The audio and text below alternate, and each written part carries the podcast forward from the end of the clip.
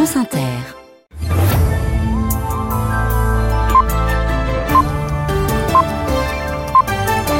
13h, lors de votre journal, Eric Delvaux. Bonjour. Bonjour Thomas, bonjour à tous. L'hommage national à Robert Badinter aura lieu mercredi. Ce sera à midi, place Vendôme, à Paris, face au ministère de la Justice, où un recueil de condoléances restera ouvert tout le week-end au public. Reportage dans un instant. Jacques Doyon, accusé de viol par Judith Godrèche, il dénonce des, des mensonges, de fausses accusations et des dénonciations arbitraires. Le réalisateur dit aussi se, se tenir à la disposition de la justice. Nous verrons sa ligne de défense avec Sarah Guibaudot. La militante écologique Greta Thunberg dans le Tarn ce matin sous une pluie battante aux côtés d'opposants au projet d'autoroute A69 entre Toulouse et Castres. Nous irons. L'actualité de ce samedi, c'est aussi la perspective d'une opération militaire israélienne d'envergure à Rafah, cette ville palestinienne à la frontière avec l'Égypte. Avec quelles conséquences pour les Palestiniens, ces civils réfugiés au sud de l'enclave? Nous en parlerons avec notre invité, le géopolitologue Frédéric Enfin, le tournoi des six nations, c'est du rugby. Deuxième journée cet après-midi, nous irons en Écosse dans ce journal à quelques heures du match Écosse-France. Après ce journal, secret d'info, Jacques Monin.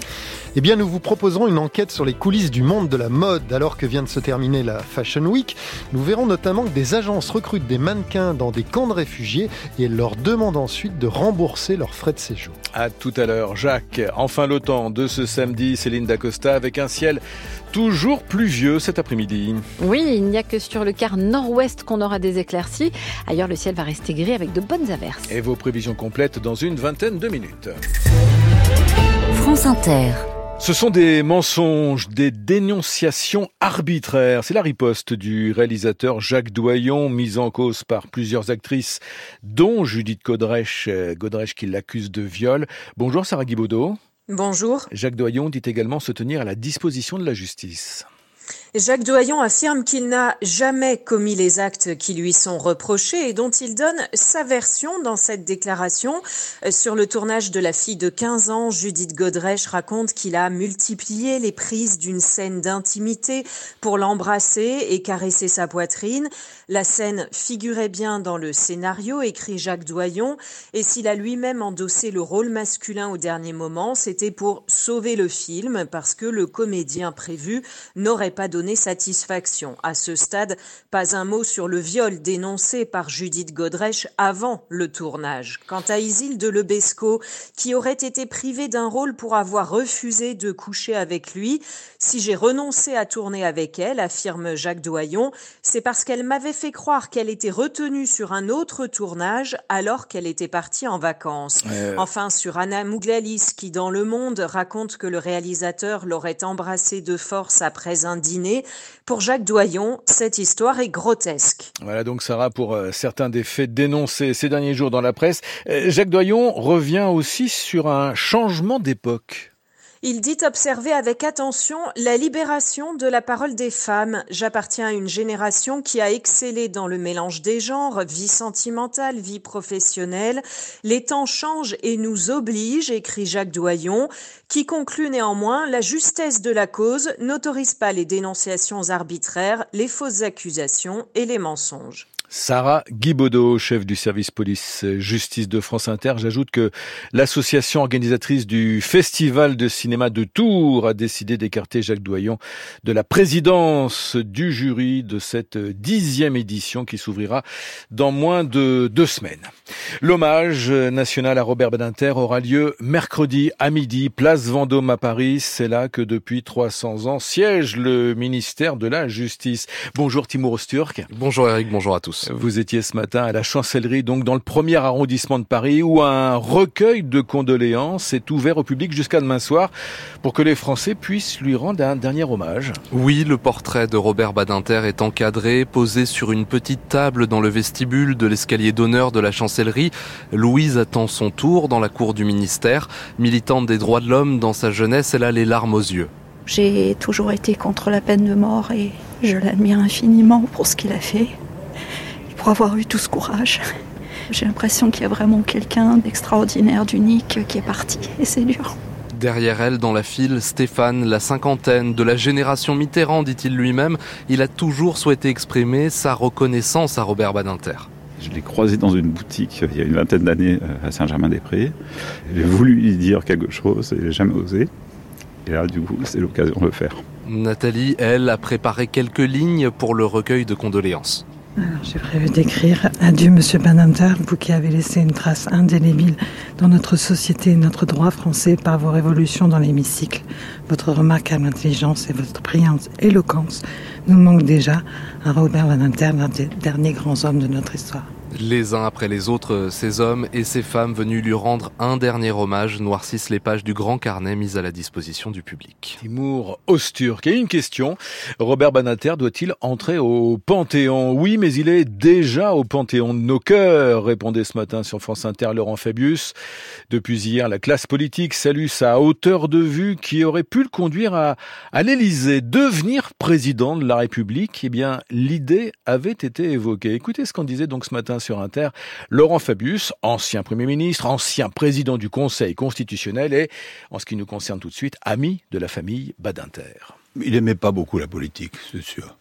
Il n'aimait pas beaucoup la politique. En plus, il disait lui-même, euh, c'était euh, un peu exagéré, j'ai pas beaucoup de sens politique, parce qu'il pensait qu'entre l'idéal et le réel, euh, il y a des compromis tellement importants à faire, il préférait l'idéal au réel. Mais je ne sais pas si c'est un scoop que je vous dévoile ou quelque chose qui est connu, en 1994, une fois que Jacques Delors euh, a dit qu'il ne voulait pas se présenter euh, à l'élection présidentielle, alors qu'il était favori, j'en ai discuté avec euh, François Mitterrand et, j'avais l'idée que Robert pouvait se présenter. Bon. Et j'ai demandé à Mitterrand ce qu'il en pensait. Il m'a dit oui, et je le soutiendrai. C'est une très belle idée. Donc je suis allé voir Robert chez lui. Et je lui dit, écoute, euh, bon, je sais bien, la politique, ça, ça aurait été une présidence différente, une présidence morale. Bon, euh, mais il m'a demandé un temps de réflexion et juste au détour de l'année, il m'a dit non, écoute, j'ai réfléchi, la famille, le ceci, la politique. Bon, mais il aurait été un président magnifique. Laurent Fabius, ce matin sur Inter avec Ali Badou et Marion Lourd. Robert Badinter, une force de conviction comme on en voit rarement aujourd'hui dans la classe politique. Se désoler ce matin un autre ex-président du Conseil constitutionnel, Jean-Louis Debré. Badinter, c'est une vie au service du droit, au service de la justice et au service de la République. C'est l'image d'un républicain on manque de ces grandes références convaincre les uns et les autres de la justesse de ses convictions. C'est ça le combat politique. Or aujourd'hui, on a, euh, euh, comme Pierre Desproges disait, euh, des hommes et des femmes politiques qui, avec une très grande habileté, sautent de droite à gauche, de gauche à droite, et n'ont aucune conviction. Jean-Louis Debray, je vous rappelle donc l'hommage national à Robert Badinter aura lieu mercredi à midi, place Vendôme à Paris. Quelle priorité à présent? Priorité pour le nouveau gouvernement au complet depuis jeudi. Un premier séminaire de travail a eu lieu ce matin à Matignon avec les nouveaux entrants. Bonjour Laurence Perron. Bonjour. La séquence se voulait studieuse ce matin. Oui, le président de la République nous le confiait d'ailleurs hier en marge de son déplacement à Bordeaux. Il veut de l'action, du concret et de l'audace. Cinq points donc à l'agenda de ce séminaire gouvernemental. L'économie, la situation internationale et les chantiers prioritaires, le calendrier parlementaire et la méthode.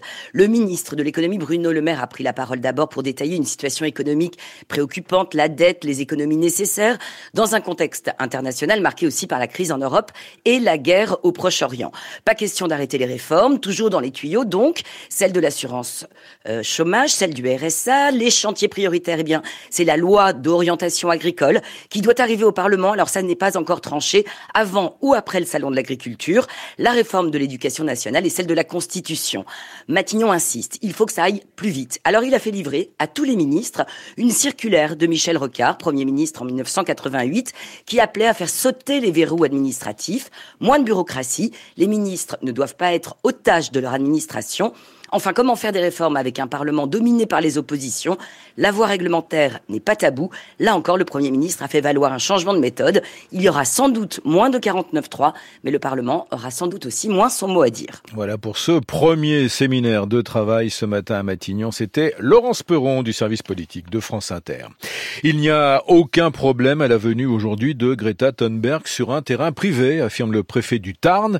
La militante suédoise de 21 ans participe ce week-end un rassemblement contre le projet d'autoroute A69 entre Toulouse et Castres. Le préfet rappelle en revanche avoir interdit toute manifestation sur la voie publique ce week-end sur la commune de Seyss dans le Tarn donc. Et depuis 10 heures ce matin, près de 300 personnes sont donc rassemblées sur un terrain privé mis à la disposition par un agriculteur, Valentin Dunat. Ce rassemblement euh, se tient en effet à quelques mètres d'une ZAD, d'une zone à défendre occupée depuis plusieurs semaines et où les forces de l'ordre sont à nouveau intervenues ce matin. Ils ont fait usage de gaz lacrymogène. L'égérie mondiale de la lutte pour le climat, Greta Thunberg, est arrivée dans la matinée. Une présence évidemment très importante aux yeux des activistes présents ici ainsi que des élus comme Anne Stambach-Ternoir et Karen Hérodi, toutes les deux députées de la France Insoumise. En fait, là, c'est une lutte pour la préservation de nos conditions de survie sur cette planète. Et Greta Thunberg, sa présence ici, c'est effectivement important et symbolique parce que ça montre voilà, que c'est une des grandes luttes euh, écologiques euh, comme toutes celles qui se passent en ce moment dans le monde. avec sa venue, c'est, euh, ça dit que l'A69 n'est pas une lutte locale, c'est une lutte internationale pour en fait ben, préserver l'avenir de, des générations futures. Hein. Ce tronçon d'autoroute de 53 km est, pourtant déjà bien entamé. Hein. 95% du déboisement a été effectué selon le concessionnaire et le ministère des Transports a déjà indiqué que, je cite, ce projet ira jusqu'à son terme. Reportage de Valentin Dunat. Euh, on a appris ce matin qu'un homme de 28 ans a été mis en examen après le cambriolage en décembre dernier d'un entrepôt du Secours populaire. C'était en Isère. Le suspect, en fait, a été arrêté mercredi par la police qui le surveillait depuis plusieurs semaines. Le cambriolage au Secours populaire avait eu lieu en pleine période de fête de fin d'année dans la nuit du 23 au 24 décembre pour un préjudice estimé entre 300 000 et 400 000 euros. L'armée israélienne a bombardé ce matin le secteur de Rafah, à la pointe sud de la bande de Gaza. Euh, Benjamin Netanyahou ayant ordonné aux militaires de préparer un plan d'évacuation des civils. Bonjour Thibault Lefebvre. Euh, bonjour Eric, bonjour à tous. En direct de Jérusalem, un plan d'évacuation des civils à Rafah avant une éventuelle offensive terrestre. Ouais, alors tout d'abord, ce plan d'évacuation de civils, deux options sont sur la table. La plus improbable consiste à envoyer près d'un million et demi de Gazaouis en Égypte. Le maréchal al-Sisi s'y oppose fermement. Il surveille la frontière comme le lait sur le feu et a renforcé par endroits le mur de séparation. Plus vraisemblablement, l'État hébreu devrait définir dans les prochains jours des couloirs d'évacuation humanitaire et donc envoyer une partie de ses déplacés de Rafah vers le nord. Le problème, c'est que ces zones sont dévastées et que les infrastructures sont complètement détruites. Un point maintenant sur la situation militaire. La bataille de Khan Younes touche à sa fin. Les troupes israéliennes sont à l'ouest de la ville. Elles encerclent l'hôpital Nasser. Et à 16 km de là, Rafah est bombardée. L'opération au sol n'a pas commencé alors qu'il resterait, selon l'État hébreu, quatre bataillons du Hamas toujours actifs. Cette nouvelle bataille devra se terminer dans un mois, le 10 mars, précisément le jour du début du ramadan. C'est la date communiquée par le premier ministre israélien Benjamin Netanyahou à son cabinet guerre et c'est aussi le début d'une période traditionnellement conflictuelle dans la région et plus généralement dans le monde arabo-musulman. Thibault Lefebvre en direct de Jérusalem. Plan d'évacuation des civils à Rafah avant donc une éventuelle offensive terrestre qui préoccupe les États-Unis, l'Europe et l'ONU qui voient la perspective d'un nouveau désastre humanitaire. Bonjour Frédéric Ancel. Bonjour. Vous êtes géopolitique, géopolitologue, euh, auteur de l'Atlas géopolitique d'Israël paru l'an dernier aux éditions Autrement. Opération terrestre à, Rafah, si proche de l'Égypte. Est-ce que cette proximité géographique avec l'Égypte peut encore freiner les projets militaires du Premier ministre israélien?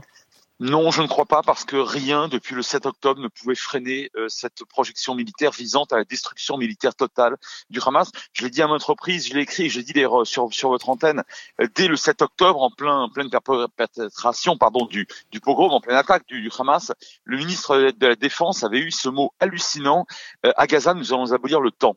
Et c'est exactement ce qui se passe. Autrement dit, les Israéliens euh, s'y sont allés décamètre par décamètre en réalité depuis quatre mois, ce que beaucoup d'observateurs considèrent comme étant une, une semi-défaite ou en tout cas une très grande difficulté. Il y a bien sûr des difficultés pour l'armée israélienne, mais c'est surtout la volonté de l'état-major de, de, de, reconstituer en quelque sorte euh, sa crédibilité dissuasive et pour un Netanyahou aux abois sur le plan politique d'aller jusqu'au bout. Donc je pense qu'il ira jusqu'au bout. Euh, et quid des civils palestiniens euh, réfugiés à Rafah?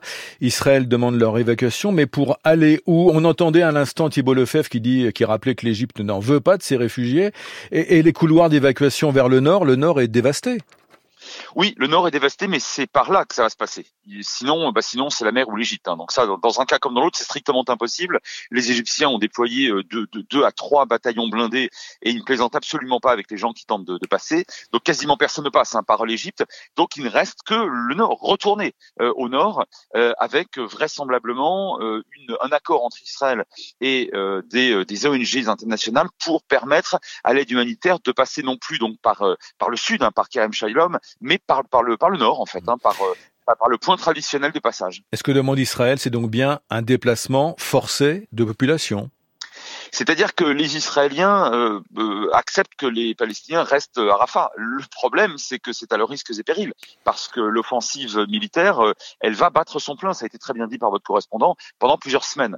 Donc, alors, je, cela dit, un, mot quand même peut-être moins pessimiste. Je ne crois pas que les Israéliens vont y aller avec des bombardements massifs aériens comme ça a été fait les quatre, cinq premières semaines au nord, parce que là, il, s'agissait de, de, déstabiliser en profondeur là l'infrastructure structure du, du Hamas, qui euh, d'ailleurs au départ était vraiment dans la ville de Gaza, autrement dit au nord de la bande. Donc ça doit ressembler un peu plus à ce qui s'est passé à Khan Exactement.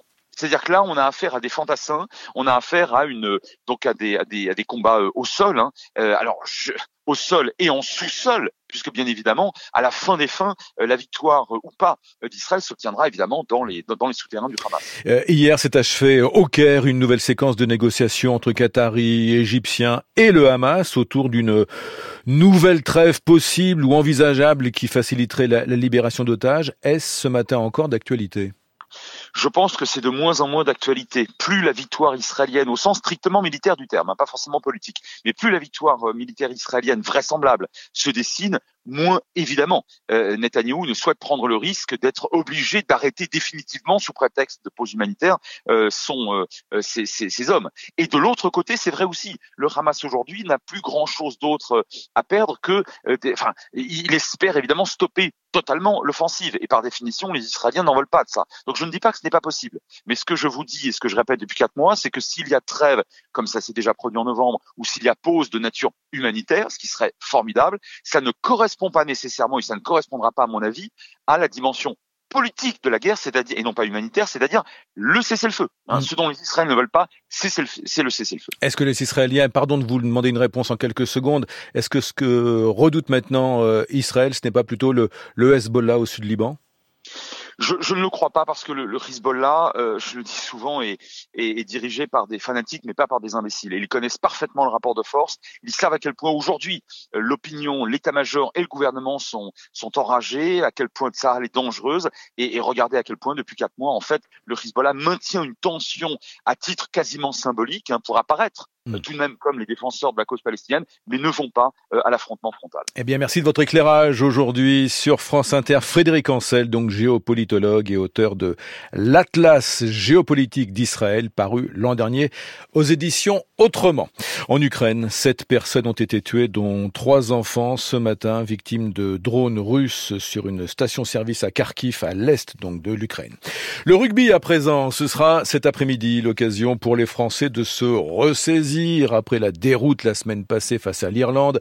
Écosse-France cet après-midi, deuxième journée du tournoi destination. Bonjour Fanny Lechevestrier. Bonjour Eric, bonjour à tous. Vous êtes en direct du Murrayfield Stadium d'Édimbourg. Attention donc à ces fantasques écossais. Eh oui, jamais depuis son arrivée à la tête des Bleus en décembre 2019, hein, Fabien Galtier n'a connu trois défaites d'affilée. On en est déjà à deux de suite. Après, bien sûr, l'élimination en quart de finale de la Coupe du Monde. Et vous en avez parlé, la débâcle du week-end dernier face à l'Irlande. Voilà donc le défi du 15 de France, éviter l'inédit et la crise dans la grisaille et le froid d'Édimbourg. Une terre écossaise en plus qui sourit rarement au tricolore. Six défaites en huit visites ces huit dernières années. Alors pour tenter de tordre les statistiques, eh bien l'équipe de France pourra compter sur le soutien de très nombreux supporters tricolores. Ils sont toujours là et ils mettent l'ambiance dans les rues d'Édimbourg depuis hier. Il leur faudra surtout retrouver face à de séduisants Écossais la hargne et l'allant qui leur a tant fait défaut contre l'Irlande. Fanny Le Chevestrier. Euh, le début de la rencontre, Fanny, en heure française, 15h ou 15h15 À 15h15, 15h15, début de la rencontre, heure française, Écosse-France. C'était Fanny Le Chevestrier. Le temps. La météo avec Vitacitral TR+, des laboratoires Acepta, gel réparateur pour les mains abîmées par le froid, les gels hydroalcooliques et les lavages fréquents, en pharmacie et parapharmacie. Bonjour Céline Dacosta. Bonjour Eric, bonjour à tous. Il y aura encore des averses euh, soutenues cet après-midi sur la région PACA. Oui, l'épisode méditerranéen se poursuit. Alors ça se calme un petit peu sur les Cévennes, mais ça reste intense sur la région PACA. On a également de bonnes averses du sud-ouest au nord-est. Seul le quart nord-ouest, hein, finalement, va profiter d'un petit peu plus de lumière puisqu'on a de larges éclaircies entre la Bretagne, la Normandie, les pays de la Loire et l'ouest de la région centre. Mais on aura également quelques averses quand même au milieu de tout ça, en milieu d'après-midi midi et jusqu'au soir. À tout ça, on rajoute du vent sur le sud du pays et les côtes atlantiques, sans oublier la neige qui tombe surtout sur les Pyrénées et les Alpes. Et ça, c'est une bonne nouvelle pour les stations de ski. Et toujours ces températures euh, assez douces hein, pour la saison. Oui, et ça même si on perd quelques degrés hein, cet après-midi, puisque la moyenne va de 8 à 12, 8 à Langres pour la plus basse dans le Grand Est. Il fait 11 à Paris contre 14 hier, 12 à Caen, Lille, Bordeaux et Biarritz. On rajoute quand même quelques degrés près de la Méditerranée, même sous la pluie. 13 à Nice, 14 à Montpellier et 15 pour Marseille et Ajaccio. Céline Dacosta.